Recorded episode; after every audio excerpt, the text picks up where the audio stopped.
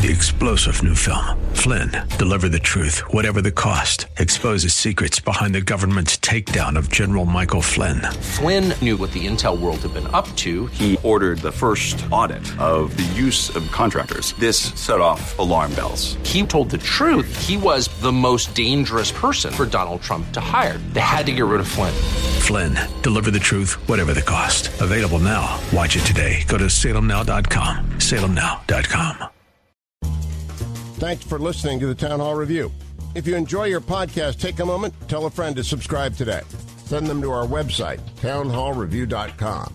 Poll after poll after poll of the American people confirm that the number one issue that matters most to them is the chaos, the catastrophe, the crisis at our southern border, with millions and millions and millions of people from all over the world crossing into this country illegally, many of them claiming asylum, but they won't get a hearing as to whether they have a legitimate call for asylum for into the 2030s at this point. It's a nightmare, and it's all a nightmare of President Biden and his administration's making. That's why, finally, when Republicans in Congress have something specific that they can do about it, impeaching Alejandro Mayorkas, the Secretary of Homeland Security, all eyes were with anticipation on that vote yesterday, and here's how it ended. On this vote, the yeas are 214 and the nays are 216. The resolution is not adopted.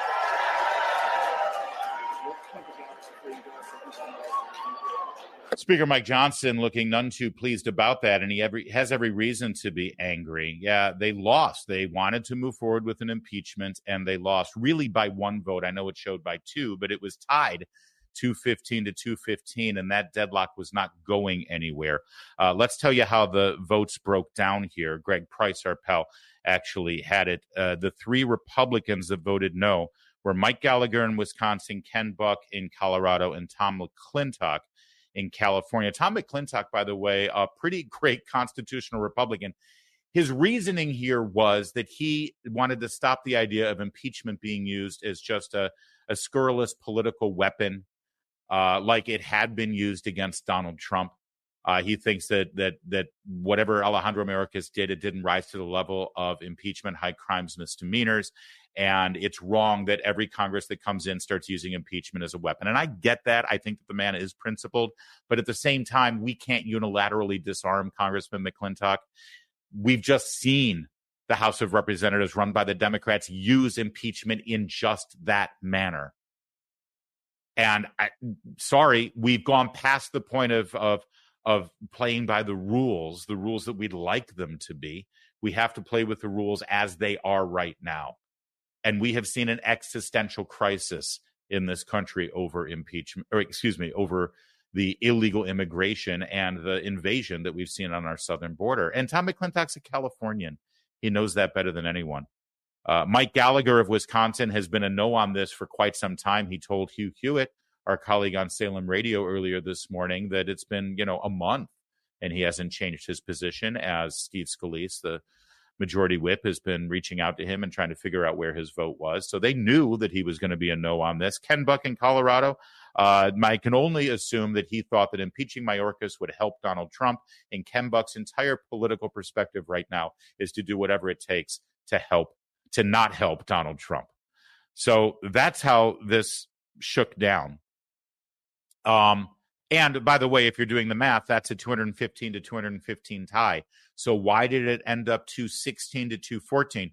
Who was that last Republican who flipped his vote against impeachment? We'll get the breakdown here from Fox News, and it will all seem quite clear in a moment. Now, I mentioned the Blake Moore, the Republican from Utah. He moved to reconsider the vote. This is after he switched his vote from yes to no. The reason that's important is that this was going down at 215 to 215. By rule, a tie vote loses in the House of Representatives. So why would Blake Moore, who's now the vice chair of the Republican conference, who wants to impeach Alejandro Mayorkas, switch his vote to no? Well, if you just have a straight vote, a tie vote here, it's off the table. It's done. Fiend, 30. But if you switch your vote to the prevailing side, in this case, the no's, so Blake Moore, member of the leadership, switches his vote to the prevailing side, the no's, they are able to recall this vote at some point. Maybe not tonight, maybe not in the next few days, maybe when they get Steve Scalise, the majority leader, back, maybe if they win that special election on Long Island next week, if they win, they might have the votes to impeach. So Blake Moore is not necessarily against impeachment, but what he did is he switched so he was on the prevailing side. They didn't have the votes. Otherwise, this was a done deal at 215 to 215. Yeah, so it was a parliamentary procedure, by the way. Chad Pegram there from Fox News with a great explanation. So now you can understand why it went the way it did. And yes, Steve Scalise, the majority whip, he is undergoing cancer treatment. He was unable to be there for the vote. And then you heard mention of this open seat right now in Long Island, where they're going to have a special election to figure out exactly whether the Republicans can add one more seat to their very slim majority or not. That's why it was 215, 215. If they had a Republican in that New York House seat right now, this thing would have gone properly and Mayorkas would face impeachment right now. And who did that seat belong to? George Santos. He tweeted out the picture of the deadlock, 215 to 215. And he asked very simply, miss me yet? Because you see, George Santos has been expelled from the House of Representatives. George Santos, who even said he wasn't going to run for re-election this November, so he was just going to be there for the one term. George Santos, who became a media anomaly, I guess is the best word to use. I mean, the media was absolutely transfixed on this guy about past things that he said and supposed lies that he delivered during the campaign, because, you know, politicians never lie when they're running for office. He became a pariah and he became a cause celeb for the liberal medias in D.C. They demanded that he be thrown out of office. And of course, Republicans acquiesced. Republicans who only had a 4-seat majority decided to kill George Santos from the majority and leave that seat open. By the way, Kevin McCarthy, who they took the gavel away from in the fall, he left the House of Representatives too, leaving that seat open. So that's why they have such a slim majority. And boy, in retrospect, it sure seems pretty stupid for the Republicans to go out of their way to make Democrats and CNN happy by kicking George Santos out. I mean, really, what's more important, guys? Making sure you're on the right side of history when it comes to the George Santos question? Or sending a clear message to the American people that you are on their side when it comes to the southern border invasion? Now this is seen as some kind of victory for Alejandro Mayorkas and for the Biden administration and the open borders policy. And let me just be really clear here, because it seems like people are confused about the basics in this case. You know, Alejandro Mayorkas was not being impeached because he's so ineffective on our southern border. He's not being impeached because he's carrying out a disastrous policy of the president of the United States to basically allow anyone, and I mean literally anyone from around the world, enter this country illegally and stay for as long as they'd like. That's actually not why he was being impeached. And I hope Tom McClintock, who is standing on principle and is a strict constitutionalist and wanting to protect the integrity of the impeachment process, I hope he's listening. I hope Congressman Gallagher from Wisconsin is listening too. Ken Buck is a lost cause. I hope you're listening. The reason Mayorkas is being impeached is because he came before you, members of the House of Representatives, at a Homeland Security hearing. He swore to tell the truth, the whole truth, and nothing but the truth. He looked you in the eyes and he said, the border is secure. And the border is not secure. And he knew the border was not secure. And the president of the United States, his boss, has been spending the last several weeks trying to take back the issue of the border for political purposes. And he himself is now saying that the border is not secure. Joe Biden is saying that the border is in chaos. Of course, he's blaming Republicans for it, laughably. But isn't it obvious that Alejandro Mayorkas lied under oath to Congress? And if you're not going to take that seriously and move to impeach the man for his bald-faced lies under oath to you, then what's the point of even swearing in witnesses at this point? Or for that matter, what's the point of having hearings? We're going to conduct a hearing now of the Homeland Security Committee, but everyone's probably just going to lie to us and we're not going to do anything about it. But let's have the hearing anyway. This is why people get so frustrated with Washington, D.C. It's why they get frustrated with the Republican Party. And it's also why they really want to shake things up. You know, after the 2016 election, when Donald Trump shocked the world and beat Hillary Clinton, I'll never forget the next morning when I started my radio program in Washington, D.C., the first words out of my mouth the day after the election of Donald Trump, I said to my audience, now does everyone understand how pissed off we are? And frankly, I think we're even more pissed now. Meanwhile, over in the White House yesterday, Karine Jean-Pierre was asked about the border, asked about Alejandro Mayorkas, asked about this impeachment process. So with the president saying today that the border is not secure and Secretary Mayorkas saying under oath to Congress that it is. Here's what I will say. Secretary Mayorkas has done everything that he can do and to deal with what's going on at the border and to deal with the broken immigration to the point where he was part of this negotiation process that we saw the Senate go through. The president has confidence in the secretary, and I think that's what matters. That's not really an answer to the question, is it? And just to reiterate, the question was, the president is saying the border is not secure, and Alejandro Mayorkas said under oath that it is secure. So how do you square that up?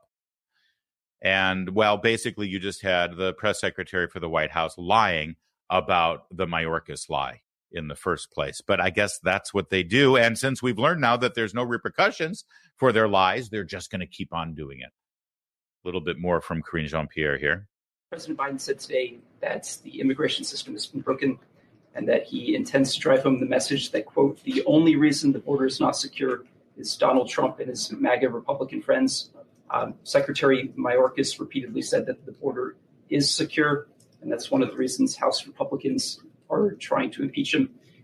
Did President Biden just confirm that Mayorkas gave Congress false information when he said that the border was secure? I actually want to go back to your question. It's a ridiculous premise and a ridiculous statement that was made about this administration. So I just want to be I just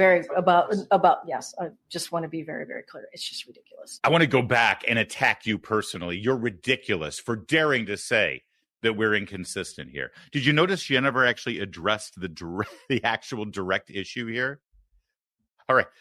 The president is blaming Republicans for so-called chaos on the border and saying that the border is not secure. Alejandro Mayorkas said under oath to Congress that the border was secure.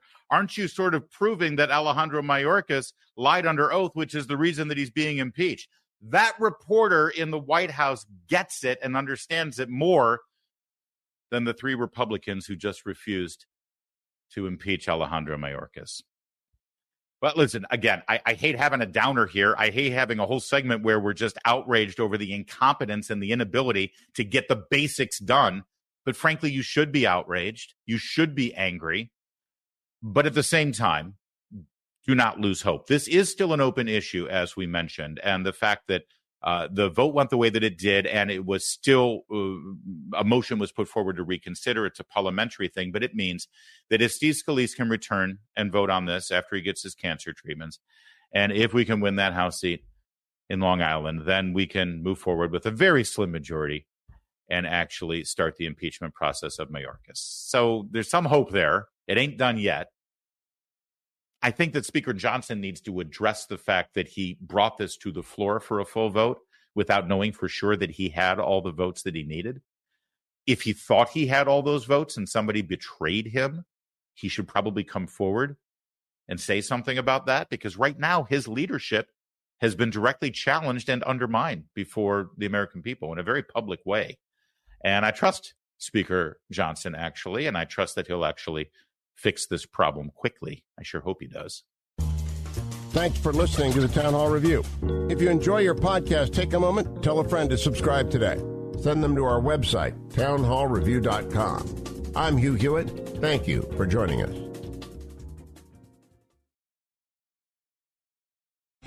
3-star general Michael J. Flynn, head of the Pentagon Intelligence Agency, knew all the government's dirty secrets. He was one of the most respected generals in the military. Flynn knew what the intel world had been up to. He understood its funding. He ordered the first audit of the use of contractors. This set off alarm bells. The explosive new documentary, Flynn, Deliver the Truth, Whatever the Cost, and covers the facts behind this scandal. Flynn told the truth. He was the most dangerous person for Donald Trump to hire. I find out the worst enemy that I'm going to face in my life is right here in America. They took my assessment and they wanted me to change it. And I was like, I'm not changing it. They had to get rid of Flynn. With in-depth interviews, archival footage, and never-before-seen personal records of the man behind the headlines. I just felt like I was drowning. Flynn, Deliver the Truth, Whatever the Cost. Available now. Watch it today. Go to SalemNow.com. SalemNow.com.